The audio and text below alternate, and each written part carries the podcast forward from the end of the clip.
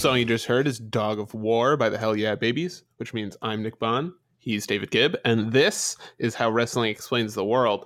Exciting episode, as always, this week, David. I actually, it's going to be weird because one of the people we're going to be talking about a lot in this episode is David Attenborough, because we are doing nature documentaries, so I might have to, like, work on my pronouns a little bit.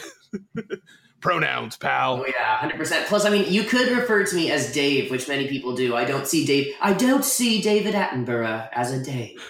He probably exclusively goes by Dave and is a party animal, but... Dive. I just said it with two completely different regional accents. Sorry, I'm awful. I'm a terrible American. Ignore me, all international listeners, if you exist. Actually, they do. We have several from England, so that's exciting. No, far out. So I definitely offended them. No, well, you offended them by being Welsh to begin with. So. That's true. I know that as an Irishman and as an Englishman, I offend myself. So yeah, this week we decided to do nature documentaries, and a funny thing happened on the way to the episode, which is that, like, I had a plan. We were going to mostly focus this episode on how technology has changed the nature of nature documentaries over the years. And we're definitely going to talk about this week. But then I was doing some research and I had kind of forgotten or just, like, pushed out of my mind a really important fact about most nature documentaries, which is that they're total bullshit. So, or not total bullshit, but that there are literally groups of people, like companies, especially in the United States, who train wild animals to star in different nature documentaries, whether it be for the entire nature documentary or specific pieces of footage. And I actually, there is a really interesting, and I sent Dave this video, and I will be putting it in the show notes. It is part of a 45 minute or so expose by the CBC on nature documentaries and animals in film called Cruel Camera. It is a follow-up. It is like the 2007, I think, follow-up to a 1982 expose where they literally ask prominent nature documentarians whether or not they staged things. Here, I have a clip from David Attenborough, actually, that I'm about to play, which kind of gets into it, and then we'll talk about what David says here, because I think it's really important, and it's why I think we kind of shifted our focus of the episode. So here's David Attenborough on the CBC talking about the use of animal staging and hired animals in nature documentaries. According to Animals of Montana, their customers include National Geographic, IMAX, even the gold standard for wildlife programming, the BBC Natural History Unit. Not on that list is the most respected name in all of wildlife film, Sir David Attenborough, who's produced and presented natural history documentaries for decades. I've never in my life made a documentary in which we've gone to a tame animal or an animal trainer and say, please, would you train an animal to do this? Yeah. Never. But Sir David acknowledges the pressures on filmmakers to get the sensational shot. You can lie in print, you can lie on film, you can lie in radio. The ability to tell untruths is huge, of course. But reputable natural history filmmakers do not lie. They tell the truth, and but telling the truth is a simplification. It's often very difficult to tell the truth. But that's what we try to do. So, Dave, how do you feel about that quote? Does that feel very wrestling to you? Oh, yeah, 100%, especially when he's insisting that he would never lie, but it's very difficult to tell the truth. I thought that was especially cute at the end there. And in the larger, because that's 1 minute of about a 15-minute section between the 12th and the 27th minute to go nerdy wrestling podcast on you. During that section, you actually learn that there's one shot basically in the history of David Attenborough's career where it's kind of faked, but he is bothered by that. So I do think for him it is a legitimate thing, but he also kind of, I don't want to say ignores, but the point isn't addressed that, like, though I guess he does talk about it to give him some credit, that it requires so many resources to actually tell the truth in nature documentary that it's almost prohibitively expensive. It is so much easier to have animals that are trained to do the things you observe animals doing in the wild than actually doing the thing. And I think that becomes a thing in wrestling where it becomes a lot easier to do like the cheap gimmick or the cheap booking than to just actually earn the natural reaction that you're trying to develop. And I think that's one of the problems wrestling had and is working on. And I think nature documentaries had the same problem, and they're getting more like, we'll get into the evolution of them, but I feel like there is a much more active like look and an activist feel to nature documentaries that are trying to tell very intimate stories about the individual lives of animals in the world in a way that they used to not. And I think part of that is that you have these massive units, these BBC natural units to do it, but you used to not. It used to just be like a film studio, literally like dumping. There's a story from White Wilderness of Walt Disney literally staging an entire mountainside and pushing a polar bear cub down that mountainside to get a shot. Like, this shit is rampant. And it's something you saw a lot more in old wrestling. They would create these, like, stories around these people that were just fake. And they would tell you all of these things about these people because that's all they could do. They couldn't afford to do anything else, right? Yeah, absolutely. I mean, like, the classic examples, like, I mean, when Mark Callis first came to, I'm not sure if it was Dallas or Memphis, they might have both been the USWA at the time. But I mean, his original backstory was that he was a murderer, you know, like that whatever quick little backstory you could throw up, you know, to create some depth was you would do what you could, you know. But it's interesting because you said earlier, you know, that it's the idea of it's so hard to tell the truth that you eventually need to tell a lie. And that really kind of gets at when wrestling became what we think of as pro wrestling, like when it transformed in the early 20th century, most likely, from, you know, a somewhat or totally legitimate athletic spectacle on one end to something that, you know, became intentionally false, you know, to give people that athletic truth, a really enjoyable show that was worth their money, they started to tell a lie. So even the way you frame things from the very beginning, I hadn't thought about this much till you kind of floated the idea past me just the other day, but even just hearing you explain that and playing the clip, I'm kind of already making the connection in my head. And I think it's really important to start from the understand the beginning, in that context, the beginning of nature documentaries. For the most part, there was what the Disney production team did. Walt Disney Productions was really big on nature documentaries, Walt Disney in particular. They actually won the Academy Award in 1958, 1959 for Best Documentary.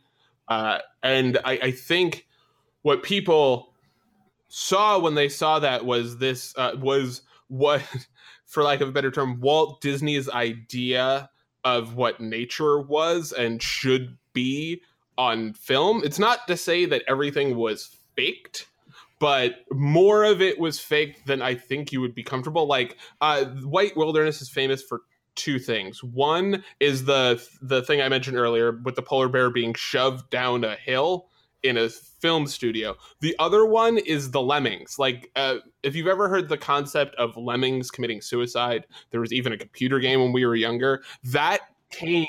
a series of computer games. Yeah, that came from White Wilderness. And it was a total lie that Walt Disney basically just made up. But because our understanding of animals was so much less, what you saw was these archetypes of animals. Another example is there's this, the other popular nature documentaries were called Mutual of Omaha's Wild Kingdom. Sorry. No, it was an important part of like American television for basically 40 years. It's I think 30 years. It's incredibly important and significant nature documentary in terms of making nature documentaries popular for Americans, or just in general with television audiences. They would do episodes like Lion Country. And in Lion Country, it would focus, for instance, this was just one episode I watched, on three young male cubs. And they basically framed lions as the king of the beasts. But the problem is because it's a lion, they focus on the male lions, but they don't really acknowledge that all of the female lions do all of the work. So it's basically like this weird thing where they're trying to write around the fact that their subjects aren't really doing anything and never really do anything other than get into fights with other male lions and steal food. But they treat it as though lions, male lions in particular, are these noble creatures. And that just does not fit with our understanding of the scientific evidence. But it was framed as like, these are the archetypes of these animals, and this is what you're going to understand about the stories of these animals' lives. But the lives of these animals weren't, it's not true. And that happened a lot in wrestling. Like everything was so fake. Like the realest person was Bruno, and he he escaped from the Nazis and stuff like that. But they also made him into a much bigger thing than he was. He wasn't, and all of, we talked about this in the first episode, all of the communists they made, it was all these ideas and archetypes. It was very structuralist. Oh yeah, 100%. I mean, it's definitely coming from the place where you have an auteur with a vision, be it Walt Disney or Vince McMahon. Like you were talking before about how Disney didn't, present nature as truth. Walt Disney presented the version of nature that he thought had the proper characteristics, told the right story. And he was presenting what he thought you wanted to see, or what he thought was the way things should be. And I mean, what's the joke about Vince McMahon that they always use on OSW Review? Wow, how did I say that? OSW Review. They always do the joke about you don't like what you think you like. You like what I tell you to like. And there's definitely that in some of that in both Walt Disney and Vince McMahon.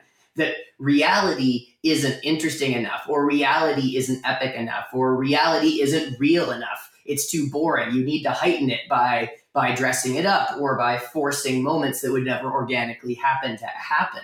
I know a really famous example of this, I think it came out in the 90s, was that Jacques Cousteau, the famed oceanographer and documentarian, that he once would throw bleach in the face of an octopus or a squid to get it to do the scared reaction where it shoots the ink and stuff.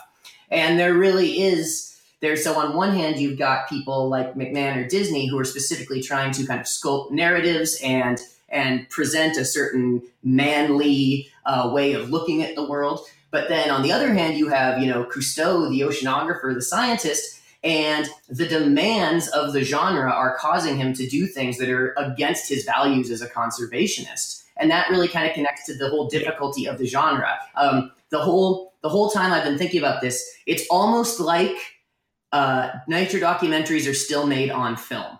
When you talk about the way time was so precious when you were recording on film, and work hours, man hours, money hours were so important when you were working on film. And even though we've moved on to digital, nature documentaries still deal with a lot of those same constraints, because if you're sending people on location, you can only take so many days there. You can only put so much equipment on the plane to go to Malaysia or Myanmar or wherever, So it's really, really interesting that they're working in this very constrained environment that attracts both fabulists like McMahon and Disney, but also drives really hardworking, honest people like that story about Jacques Cousteau to do some things that they wouldn't ordinarily do. There's sort of a lot more pathos to nature documentaries than the surface would really suggest. Yeah, and there's a really famous story from Wild Kingdom. The man who basically popularized Wild Kingdom was a man named Marlon Perkins. Marlon Perkins appeared on the first Cruel Camera, the one I mentioned earlier. He punches the reporter for asking a question. He's like, turn off the camera, and the guy doesn't right away, and he punches him.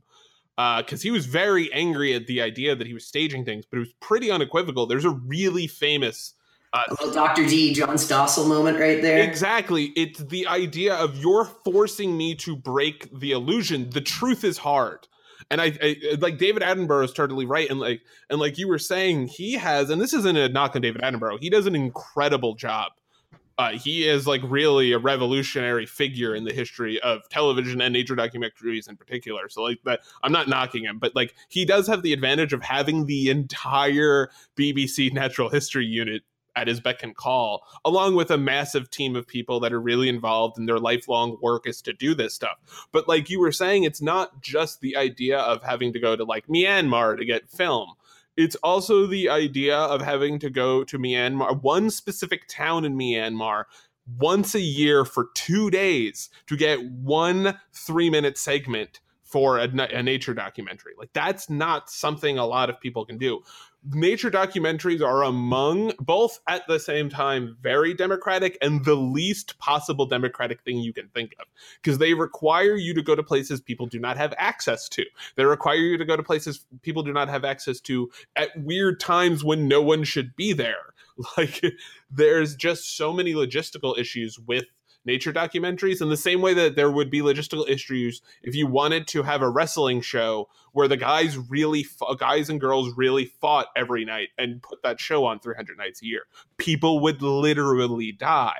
So like, there are these constraints that you force you to create these things, but it's interesting to see. And I think this, the evolution is similar from what you see in the 60s, the 50s, 60s, and 70s of nature documentaries, which are these really fabulous, fabricated ideas of what nature is.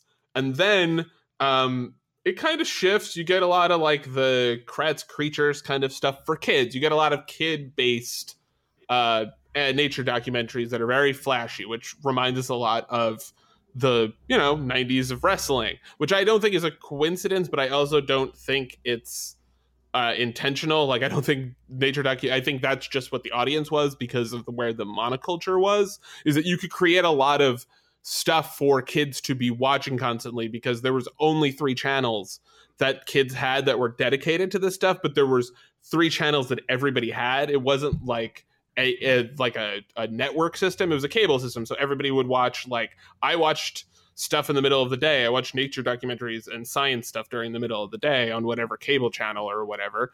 And then I went about my day. So I would watch this stuff. But what you also see is in the late 90s, there's this shift because the constraints of film and stuff like that have kind of wavered, and the ability to bring cameras to places have changed. You see, especially in Blue Planet, which came out in 2001, like a real shift, because what you get is the combination of the narrative that you get from the first wave of nature documentaries, but you get them on much more realistic terms. So you get, and you also get the weird violent, the like hyper violence is now something you can see much more clearly than you could in 1960. Like the Lion Country documentary I mentioned has a scene where they eat a wildebeest and they're like tearing it apart, and it's gross, but it's not like viscerally disgusting. And then you watch like the first episode of Blue Planet, and there's a scene where a bunch of orcas kill a baby gray whale, and it is gruesome. It is like a 10-minute film of a 6-hour hunt where they murder a baby. The gray whales try to outswim their attackers. Fast swimming pushes up the gray whale's breathing rate. A breathless calf is easier to catch. The killers work as a team. Their first goal is to separate the baby from its mother. The grey whale mother is a formidable adversary. She could seriously harm a killer whale with just one slap of her massive tail fluke.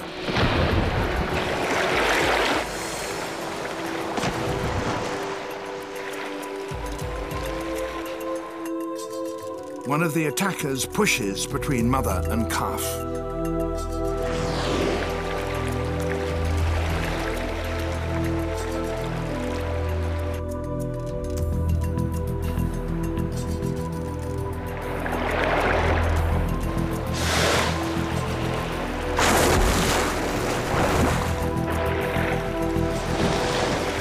The strategy is working. The grey whales are forced apart. With the baby separated, the killer whales changed strategy. Now their goal is to drown the calf.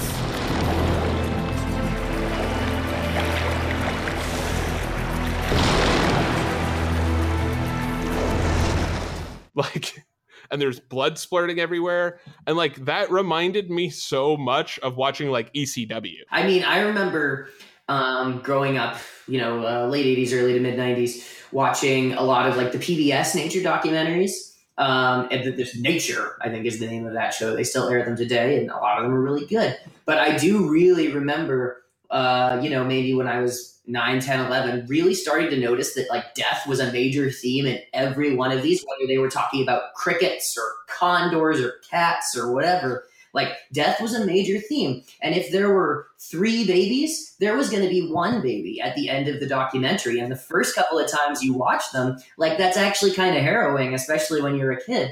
But it became a genre trope that I got numb to pretty quickly, very similar to, you know, ultra violence in wrestling. It's a really interesting comparison. Yeah, and I think it's because we have this weird, like, we've moved away from the hyper fabricated world of like Lion Country and White Wilderness.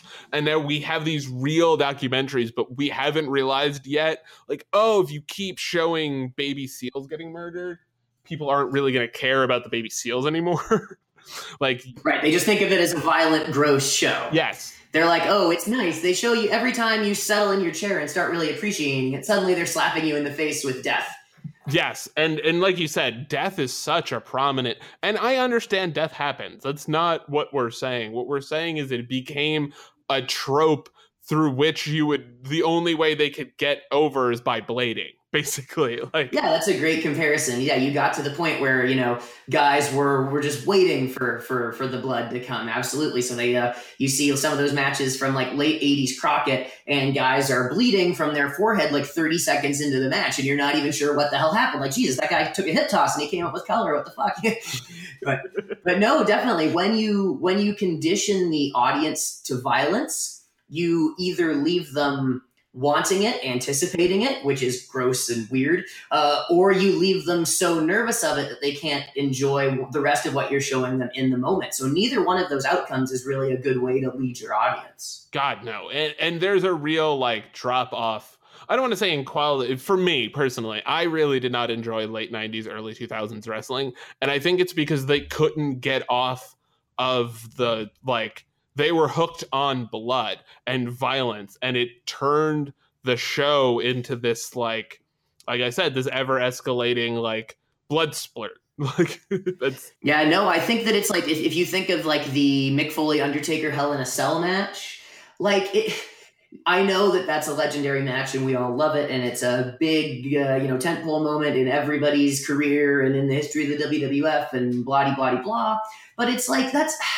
You're kind of watching, you know, I'll say not a half, but you're watching like a fifth of a snuff film. Yeah. Like, you're watching someone hurt themselves in ways that they're still feeling today, more than 20 years later. And you're watching people, you're watching people hurt each other in real ways, but you're enjoying it because there's like this patina of fakeness over it. And sometimes nature documentaries can give us the same thing. There's the distance of the screen, and there's the distance they create by turning the animals into characters. I mean, we talk about death as a huge theme. Personification is also a huge theme, yeah, right?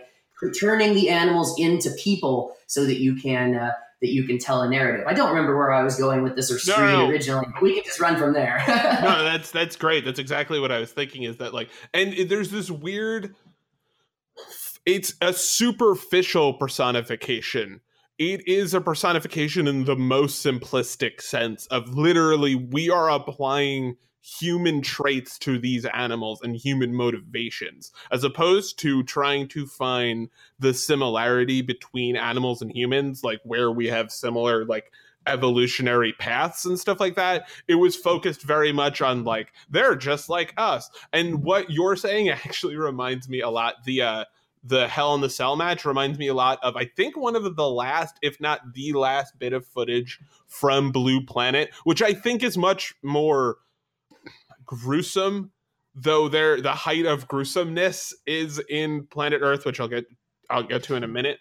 But in Blue Planet, one of the last things they ever show is orcas playing with a seal before they murder it. Like, they kill the seal and just spend the entire 5 minutes throwing the seal in the air as high as they can from the water just to, like, tenderize it after it's been killed. And it's, yes, it's nature, and yes, it's a real thing, but it's like, okay, we get it. And it's kind of similar to, like, I will always think about orcas in a different way because of that. And maybe I should. Orcas can be incredibly dangerous animals, and they should be treated as such. But, like, at the same time, it creates this sensational idea about orcas as killer whales, as violent murderers, which they're animals. They're just animals. They don't, like, know what they're doing. It's funny because, like, we talked about Disney earlier, and obviously this movie was made long after his time. But, like, for people of my generation, I think the touchstone when it comes to orcas is the movie Free Willy, which is a Disney movie about a boy and his magical connection with a killer whale. So I think that part of what they were trying to do in Blue Planet, that first episode, was really dispel some of that. So you have the kind of Disney myth of the noble, friendly, slightly anthropomorphic animal. And so they're saying sort of here, like, well, we're still going to personify these, we're still going to treat them as characters, but, like, you need to understand they're not the cutesy Disney animals. It's not friggin' Free Willy. Like, this is serious stuff. And if you want to just think of nature, if you just want to think of these animals as sort of, like I said, you know, noble, beautiful, lovable, cute, et cetera, like, you're really leaving out at least 50% of the story. And I think they really wanted to kind of hit you in the face with that kind of early in the run of those, you know, top tier, massive global event David Attenborough documentaries. And I think it's a similar idea with the idea of the concept of worked shoots of, like, no, you want to see the real side of the businessman. Like, it's this, like, we want to break kayfabe for your ideas of what this thing should be. But they kind of, and I love Planet Earth. And I love the Attenborough documentaries, but watching the Planet Earth one was a little disturbing. And it's also, there, it's stupid stuff, like, and it reminds me a lot of ECW, where it's like every other episode they have what they call a bait ball, where they have smaller fish, like, in a giant conglomeration, get attacked by a bunch of bigger animals. And it's like, it reminds me a lot of, like, flaming tables stacked on top of each other. And it's like, okay, how much more could it hurt to go through 3 tables than 2?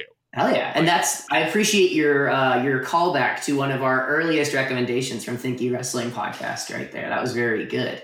But I'm just going to say, I'm just going to give you one phrase, Nick, and you and everybody between the ages of 6 and 80 or 6 and 100 is going to have some sort of reference point for this. Ready? Wildebeests crossing a river.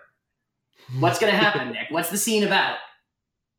I'm assuming some animal, maybe unexpected, like a hippo, but most likely like a crocodile, is going to eat the shit out of the saddest wildebeest. Yeah, exactly. Wildebeests go to cross the river. Crocodiles eat them. It's frigging the international spot. It's tackle, drop down, leapfrog, get it again. Like, seriously, like, that is a spot that is done in many nature documentaries.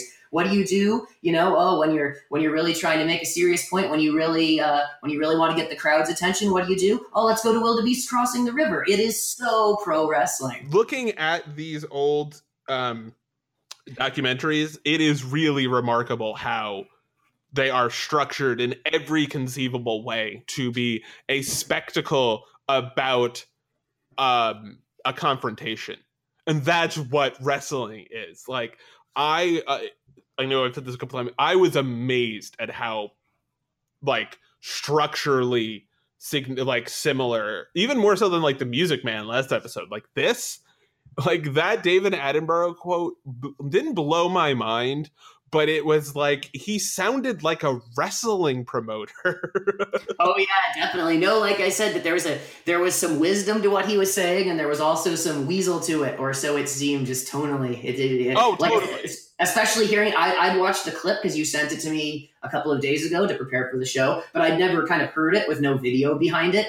And with no video behind it, it really seems even more devious to me. Yeah, and I think that what you see in these documentaries, and the reason I brought up Planet Earth is because Planet Earth represents a transition between the like moving past the breaking of kayfabe of nature documentaries and the hyper violence still staying to just pulling out the kayfabe almost completely, but also not relying entirely on hyper violence until, and this is important, there's an episode, it's in the Jungles episode of Planet Earth, where chimpanzees literally cannibalize a smaller chimpanzee, and you see them like holding the face of the chimpanzee they just murdered, and it's this like orgy of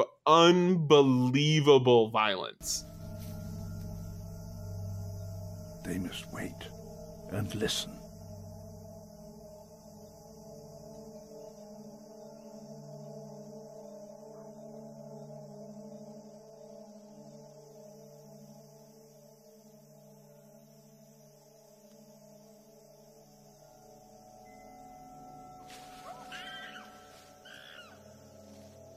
An unfamiliar chimp call raises the tension. It's an uncertain time. The size of the rival group is as yet unknown. Not far away, their neighbors are feeding in a fig tree, oblivious to the approaching dangers. The patrol moves off with a sense of purpose. They must remain silent until they close in on their rivals.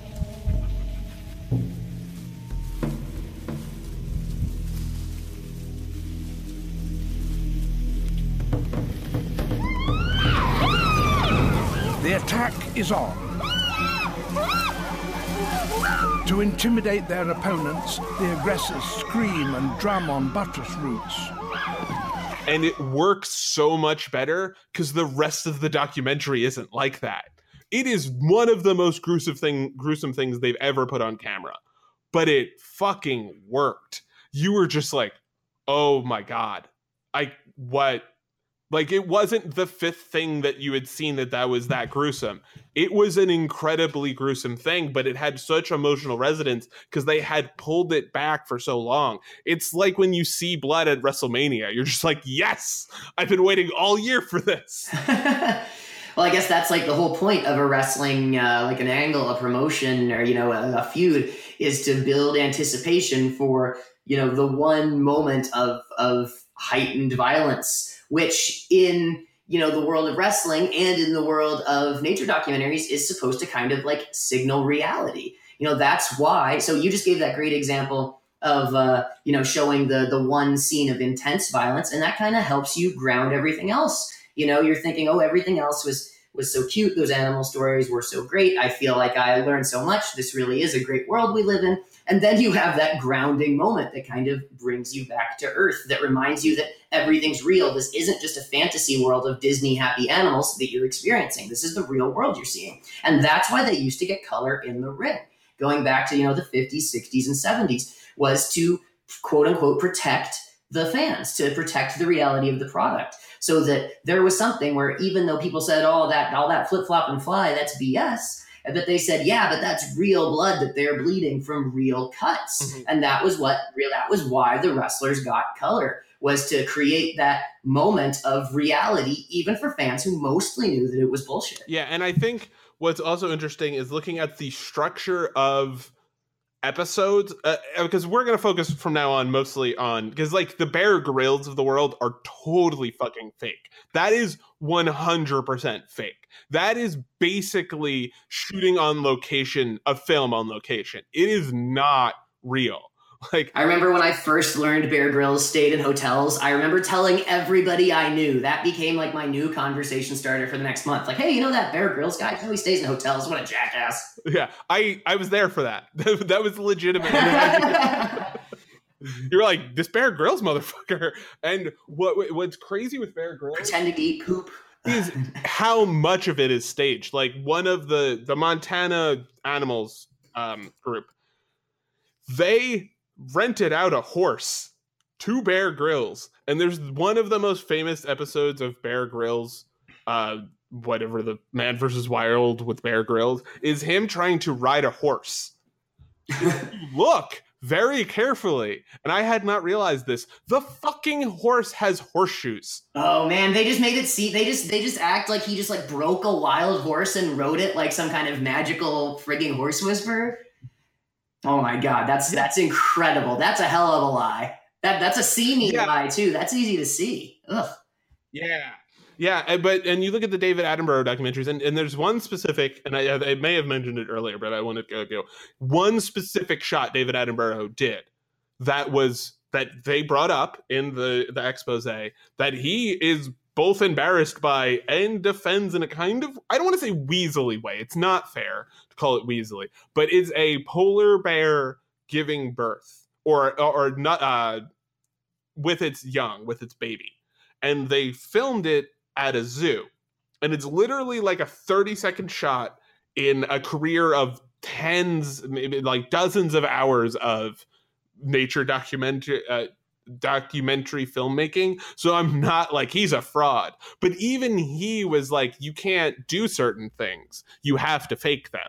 It's because he was like, you would endanger the child, the cub, the cameraman, and possibly the mother to get a shot you can just as easily get in a zoo.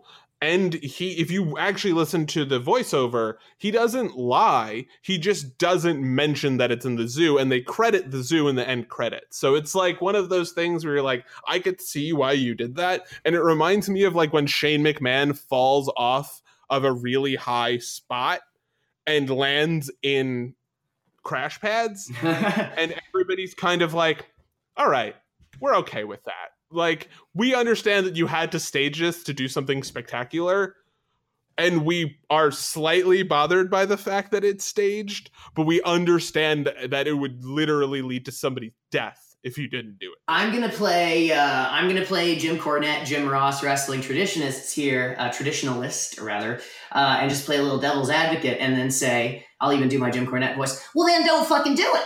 You know, like if something needs to be faked because it's unsafe or impossible to do in situ, you know, in the natural environment, then just don't fucking do it. And if it's something where people would ask, well, why didn't they ever show a polar bear giving birth? Then have the narrator explain, polar bears fucking hide when they give birth. They don't want creepy motherfuckers with cameras shooting a close-up of a fucking polar bear baby popping out. I don't know why I'm swearing so much on this episode. This is wild. But like, you know, just to play devil's advocate, it's like, if something is really difficult and really dangerous, it's like, you know, the nature document, will it really be that much better? Like, do we need to see Shane McMahon fall 40 feet for WrestleMania to be a quote unquote good show, or for people to come away feeling like they got their money's worth? Like, do we need to see the polar bear frigging being born for people to feel like they've seen a definitive nature documentary? I think that those are just like false expectations that creators assume exist out there, and then they just really make their lives way more difficult and way riskier for no reason. Yeah, and I think the specific context he uses is reasonable in a way that I think the Shane is like an extreme version.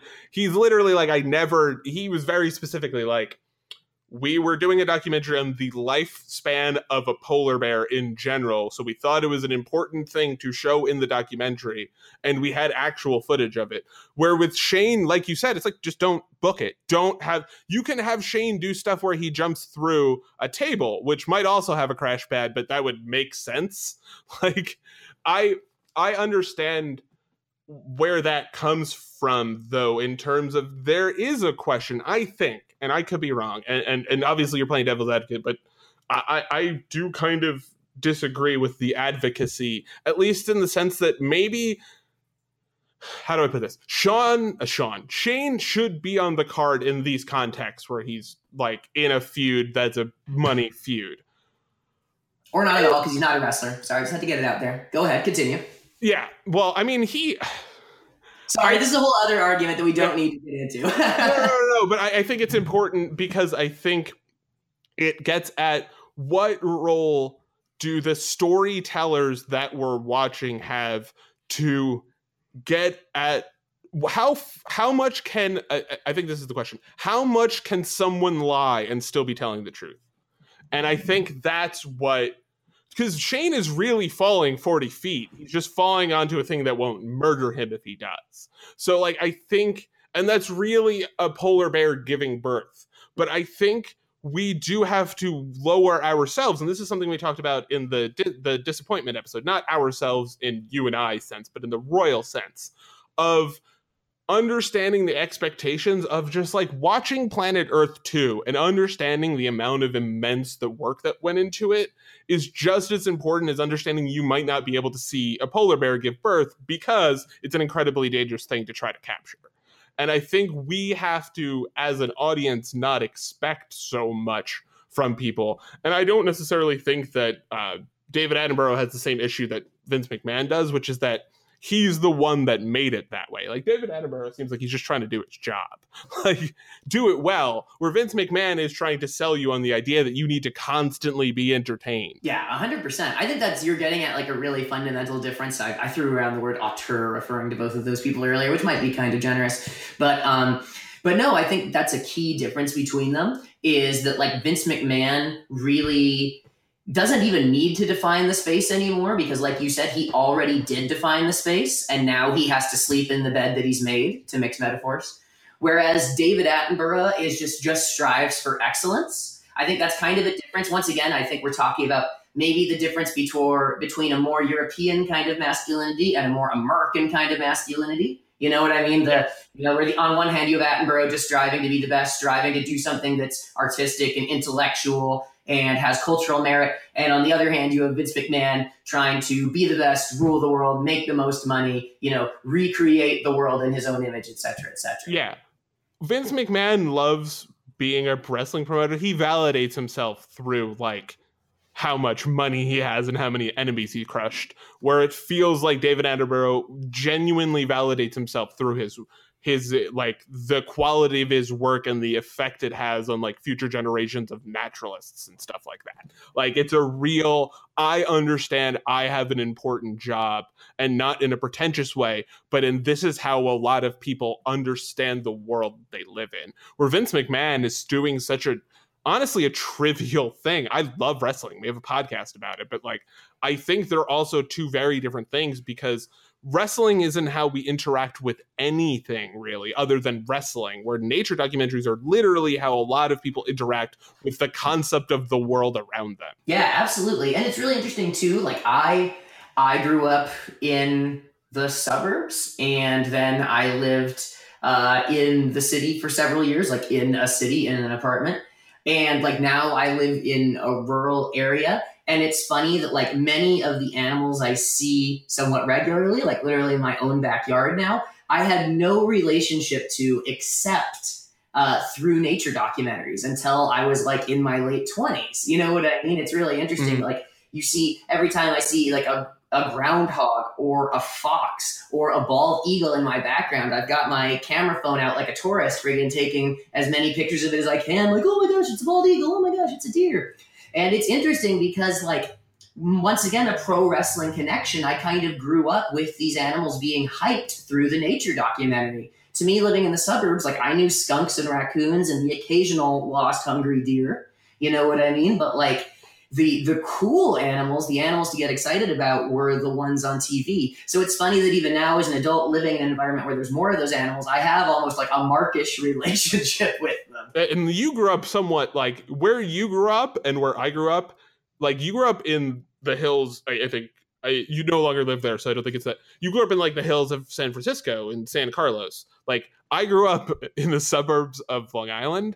There is nothing resembling nature within like I went to your parents' house. Like, you were like, there were hills and shit like that. And like places animals could go in theory, like where I grew up, there was malls everywhere. Like, and everything was paved. I think the other interesting thing with the way that documentaries have developed, especially the nature documentaries, and again, the David Attenborough style nature documentaries, which is that they have become almost like pay-per-view cards in the sense that you have matches. Each episode feels like a match that's trying to appeal both to everyone and to like specific audiences. And I think that's like an interesting look at the way that you try to tell a narrative with relatively disjointed things. Like you don't, like I mentioned earlier with the bait balls, there's like 3 or 4 episodes in the first Blue Planet with bait balls, and they don't really do anything to escalate the trope. So it kind of falls flat the third time you see it, where like they will do, there's this like tension in a lot of Planet Earth too. And it's ratcheted up and it's ratcheted up. But the most violent thing that happens is lions attack, I think it's a water buffalo. But the water buffalo survives. But since it's in like 4K HD, every single second that the lions are digging their claws and their teeth into the flesh of the water buffalo is this like visceral, like harrowing experience. And it's the same idea of like them building to this thing instead of giving away that shot earlier in the episodes. They wait until like the 4th episode, like the jungle episode or whatever, but they also go out of their way to tell these like sweet stories and even the like competitive stories, because the first episode is islands and there's a fight between Gila monsters. Gila monsters are the least cuddly like thing, like cute animals maybe on Earth. So, like, having them violently attack each other is kind of like just having Vader versus Yokozuna. It's like no one cares if they hurt each other. Yeah, 100%. I mean, it's interesting. I'm just thinking of all sorts of different examples in my head when you think of, like, card positioning, you know, of what order do you put the matches in? How does each one of them contribute to the overall narrative of the show? How are you, you know, peppering in segments that are kind of designed for different audiences? I'm going to talk about, let me think of an example just popped into my head right away of a show that's a great, great show, but I'm going to talk about some problems with it. And that's Starrcade 83, that first Starrcade match. I'm pretty sure there is juice in every match on that card. And like I was saying, you get some of that Crockett juice in there where it's like a guy comes up bleeding like 1 minute into the match and you're like, oh, I guess whoever's bleeding now. But there's that match on that card, which is the dog collar match between Piper and Valentine. And that is, we were kind of talking about the symphony of violence earlier, right? Something peaking at a really kind of important, beautiful, oddly beautiful, violent moment. And I think that's a great match, the dog collar match. It's one of, if I could show someone just like one match that was like really bloody and violent, but still told a great story, like that might be the one that I went with. It's a really crucial match, but like the card really betrays it because there's so much blood up and down the card and there's so many personal matches on the card that it kind of diminishes the value. And I think you're right that Attenborough and the team at the BBC who do these nature documentaries are really masterful in peppering different stories. Like there's different animals. Well, some stories or some episodes of some of the documentaries are kind of focused on a specific species or kind of animal, but a lot of them, there's kind of different groups of animals. They're going back and forth throughout the episode. And, you know, one of them's got kind of a feel good story. One of them's usually kind of a predatory narrative. One of them might be about babies, whatever, but you've really got something for everything. And I think that that's something that those Attenborough nature documentaries do better than some of even the best wrestling cards. I mean, you look at what people were saying about Greatest Royal Rumble or even the last couple of WrestleManias is there's no shortage of great matches and there's no shortage of great wrestlers, but the way the cards are put together don't make the matches as resonant as they could be. The overall presentation of the card is taking away from the individual matches rather than elevating the most important aspects of them. I think that's kind of a lost art in the wrestling world right now. Yeah. Oh, 100%. I think that what the WWE used to have a problem with was, and wrestling in general, was that like you would always have one bad match on the card, right? Like one match that was a fucking stinker from the get. And now they don't really have that issue in the same way that you no longer have to film or tell a story around something in nature documentaries, especially the BBC style, because you just have so many cameras that do so many different things. You can film whatever you want for as long as you want, however you want to do it, at night, during the day, whatever.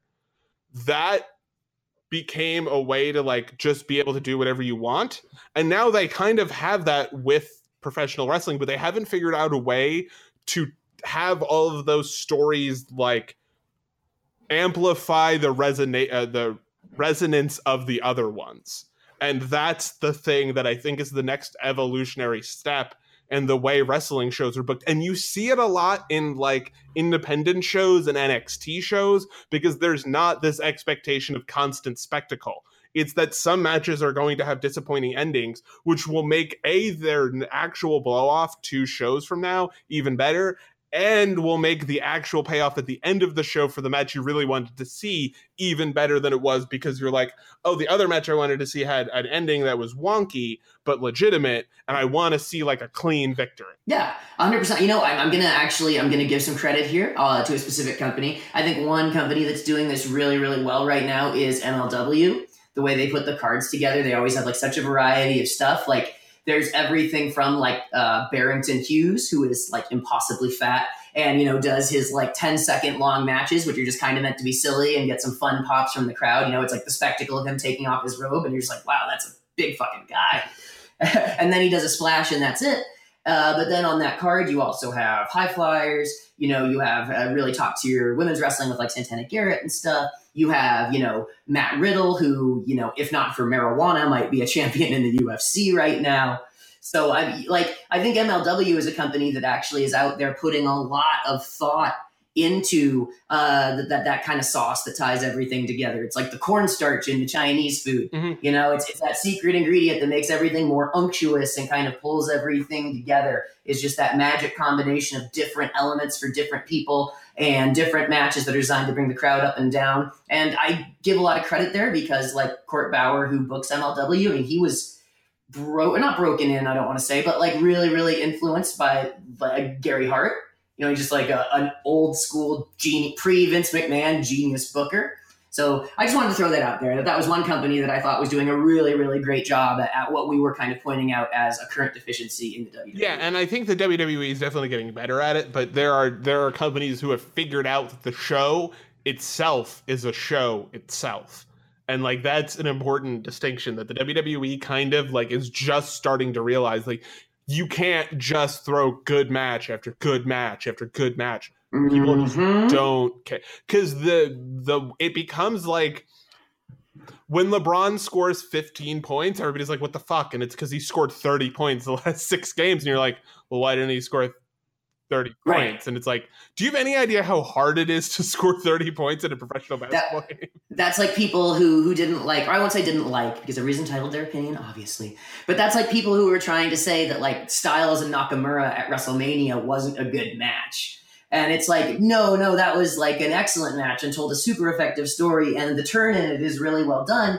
But it was in like one of many death spots, you know what I mean, on a very, very bloated card. And like I said, that match is a perfect example, like the dog collar match, of something that was just kind of missing that element that ties everything together. But yeah, I mean, when you and I first started wrestling together regularly, like 12 years ago now, something like that. I mean, when we were watching WWE pay-per-views and we were paying full price for them every month, but like we were just dying to see like good matches. And this is the like Randy Orton, Triple H, John Cena kind of edge era. Batista, I'll throw him out there too, of the WWE. And it was like, we were dying for 1 or 2 good matches. And it didn't really matter where it happened on the card. You just wanted a good match. Now it's literally exhausting how good all the matches are. Yes. I rarely watch pay-per-views in one sitting anymore. Even the NXT takeovers are only like 2.5 hours. Like for example, I watched the whole show up through the title match this last time.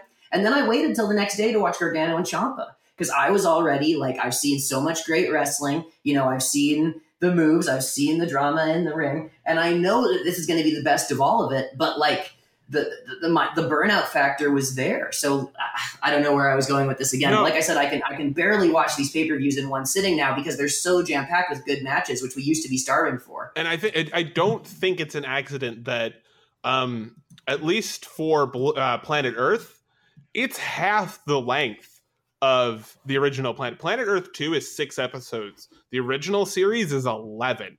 Like, they realized, like, we covered a decent amount of shit. I think we should be good.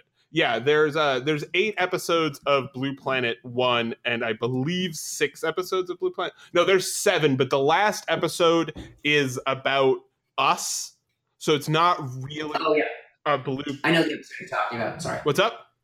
Oh, so I know the episode you're talking about. Yeah, it's about it's like about people's effect on the ocean. So it's not even really one of the episodes in the way that the other 6. Like, there are 2 less episodes and 5 less episodes, because what they realize is, like, yeah, we have all of this amazing footage, but we really should focus on telling 2 or 3 or 5 stories incredibly well instead of 7 stories with recycling the same footage, basically. So, yeah, I think there's this, like, world of knowledge that wrestling can look at because they're so similarly, like, their DNA is so similar that I think, weirdly, the future of professional wrestling is in nature documentaries. Would you say that nature documentaries contain the DNA of TNA? Did Matt Morgan make it? Dave, I have to end the show. That was awful. That was for the exactly 1.1 million people who were watching Impact every week at that time. And none of them, I think, other than you, watched Blue Planet or Planet Earth. So sorry, that's not gonna. I apologize. I don't know. They if they were big Shark Boy fans, they might have checked it out to see if he made an appearance. I did not think of that. That's totally right. So yeah, that was... He was from the Deep Blue Sea. Yeah. I'm just thinking of him as Stone Cold. Was he like Stone Cold Shark Boy or just Shark Boy? I think he was just Shark Boy. My favorite thing of that gimmick was, instead of drinking beers, he was drinking clam juice, which is the most disgusting idea on earth. Going to all 4 corners of the ring and drinking from, like, a little supermarket bottle of clam juice. Live the gimmick, man. Whew. Yeah, so that was the episode. So yeah, Dave, we have an announcement coming, but before we do that, I want to do the Thinky Wrestling podcast section of Thinkiness. You have 2 episodes this week? Yeah, I got 2 things for people to check out. I'm going to recommend just one episode generally, and then a specific conversation from another, although I definitely recommend the whole thing as well. But there's a particular part I want to focus on. So let's start there. My first recommendation is the May 2nd episode of Dinner with the King, Jerry Lawler's podcast. And the conversation that I want you to zero in on specifically goes from the 28-minute, 30-second mark, approximately, through the 37-minute, 30-second mark, approximately. So about 9 minutes from 28:30 to 37:30. And they are talking about Titus O'Neil slipping and falling under the ring apron at the Greatest Royal Rumble.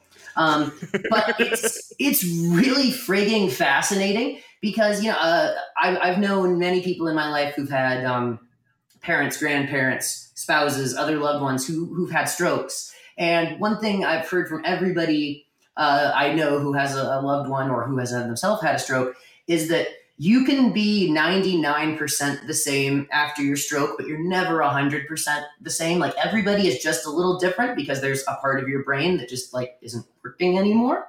And, like, I think that Jerry Lawler is obviously still Jerry Lawler, but if you listen to, let's say, the 4 episodes of his podcast before his stroke and the 4 episodes of his podcast since his stroke, I don't know if it's just like a temporary, he's kind of like living in the revelatory moment thing, or if it's, you know, kind of a slightly new version of him. But he talks about the business in a different way now. If you listen to his podcast, it really has changed. And he really has become a lot more open about the way he thinks about the business and the way he develops ideas. He used to kind of always talk about, you know, the great ideas they'd come up with in Memphis, and he was just kind of telling old war stories. But so from that 28:30 to 37:30 minute, he talks about all the ideas that he has come up with for Titus O'Neil since last Friday. He says some of them, but he obviously, you know, saves the best ones for off air kind of thing for the actual money. But it's just a great example of an old school wrestling promoter really talking out a money idea. It's so interesting. He talks about, you know, different skits that Titus could do. He talks about, you know, he literally talks about like, well, have you thought about contacting the Hasbro people about doing a slip and slide commercial? Like, he comes up with just 20 different money ideas for Titus O'Neil. And it's just a really special look into, you know, like I said, how someone who was a really, really smart promoter and booker thought. So check out that clip on Dinner with the King. It's really interesting. Yeah, for all the problematic parts of Jerry Lawler, he is one of the great professional wrestling minds in history. Like, yeah, and he doesn't care to be recognized as such. We kind of talked about Vince McMahon earlier as like the ultimate alpha male.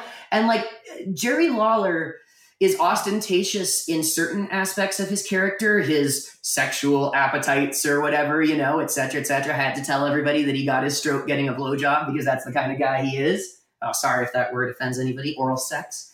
But at the same time, like, he wears his wrestling genius so lightly. Like, you know what I mean? It's almost like he understands that 99.9% of the world, that doesn't mean shit to them. You know what I mean? Yeah. So he's like, I'm not going to act like I'm quote unquote the king, I guess, pun intended, of this thing that nobody cares about. So it's really, really interesting. And like I said, I feel like since his stroke, he really has opened up a little bit more on the podcast and really kind of shown that reflective creative side of him, because he's a really smart worker in that you feel like you know his TV character, or you feel like he is his TV character. And there's just these little moments recently where he's kind of been letting it shine through that he's not. And I thought this conversation about money ideas for a guy who fell on his face, literally, it was just so interesting. Yeah, that sounds great. Yeah, and then number two, I'll make much quicker. This is a full episode. This is This American Life. I recommend these a lot because I'm an NPR nerd here. This is actually a really old episode. I think it was a story that they originally ran in 2005. But they reran it most recently on April 22nd. So if you go in your podcast app and look for This American Life, April 22nd, the episode is called Heretics. And it's about a prominent Southern preacher who was considered Oral Roberts' black son, who literally became a modern heretic because he came to the conclusion that there was no hell and preached accordingly. So it's just a really interesting story about orthodoxy and heresy. And I feel like that is a topic that we've brought up in kind of several different episodes, this idea of, you know, on one side, you always have people who are trying to build an orthodoxy and kind of what are the inherent problems of that. And I think you see a lot of those play out in this American Life episode. Really fascinating. It's called Heretics. So that's it. So we have an announcement. It's an exciting one. It's a good one. We are actually going to be going...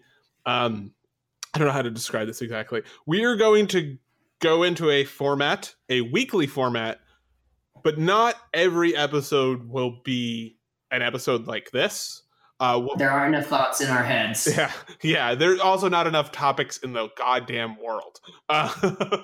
There's only so many things that are like wrestling, but because of that, we've decided to every other week. So we'll have an episode like this week, and the next week, which is when this is going to premiere, we will be doing a mini episode similar to the one we had previously with the Ultimate Deletion, but we will also, one of my favorite episodes, a great episode, you should definitely go back and check it out on the feed, but we will be doing episodes like that and announcing the next week's episode in that show. So it'll be something you're going to want to listen to. And in each episode, we are going to introduce, we haven't figured out exactly how we're going to do this and what's going to qualify, but introduce something, someone, a show, a weapon, a gimmick, whatever, to what we like to call the wrestling canon. Now, we are not prescriptive. I am not a prescriptivist. I don't know how Dave lives his life. So I'll moralize all over you. Don't worry. But I will, our goal will be to give you people to watch. Not necessarily that these are the most, they are important figures, but they are not the only people in the canon. They are just people we believe belong in the canon. I want to make that as a clear distinction. We are not trying to create a definitive list of the most important people in the history of wrestling. What we are trying to do is highlight important people in the history of wrestling so that we can then talk about them in further episodes and don't necessarily have to re-explain their entire career. We thought it would be a good way to do it. It allows us to have a show every week so we don't get lost.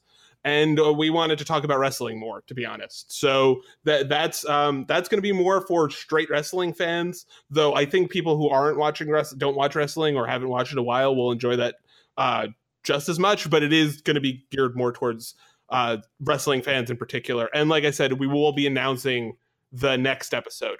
Dave, did you have anything to mention that you were looking forward to in that? I don't know. No, I'm excited at the prospect generally, though. Like you said, you know, not trying to create an orthodoxy, to get back to the point I was just talking about, but just kind of throwing some people out there, some match types, some major events, etc., etc., just moments or people or ideas that we think are really important to talk about. And like you said, it'll just kind of inform future discussions. Think of these as like the notes to the main series. They're an excellent complement, and you know they're really for if you're into the show already, definitely friggin' check them out. I'm gonna make sure that even though they're more wrestling centric, I'll definitely be digging deep to dig up all sorts of kooky references and oblique strangeness to bring up. Yeah, well, because that's our brand, is oblique strangeness. So we will be announcing the topic for our first mini episode. We're still trying to figure out exactly who we want to do, because it's going to tie into the next episode. But we will be releasing that next Friday, so a week from now. And we hope it'll be on the same feed. Nothing else is going to change, but we wanted to let you know that we're going to be producing more content. So I guess that's all we have to say. Did you want to add anything else before we go? Your plugs? Check out The Wrestling Estate, www.thewrestlingestate.com.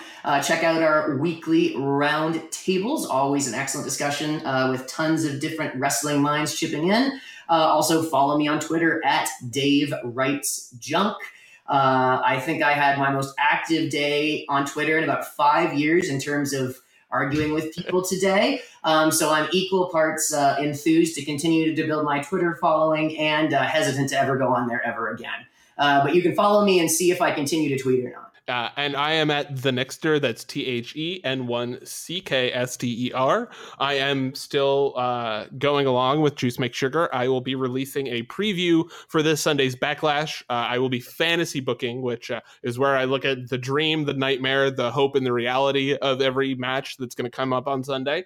And then I will be reviewing it on Monday. And also, if you haven't read my raw regurgitated review, you should definitely check that out. That is juicemakessugar.com. You can also follow us on Facebook.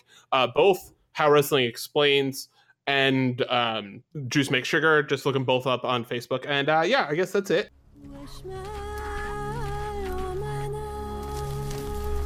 Wild ass.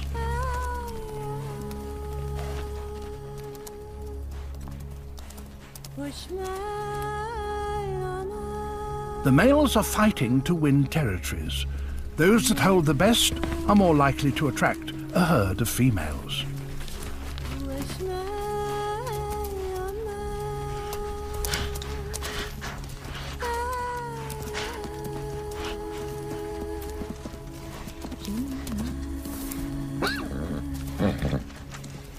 It's a frisky business. That counts as a victory, but he can't assume the females will actually turn up.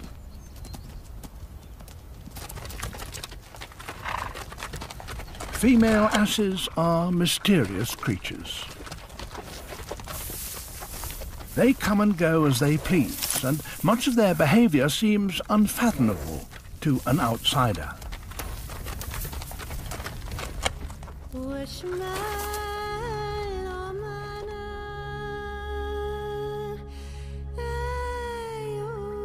They're the great nomads of the plateau, and will often trek vast distances across these parched plains in search of oases. But when they do find paradise, they are liable to feed and drink for just a few hours, and then head back to the dust for no apparent reason.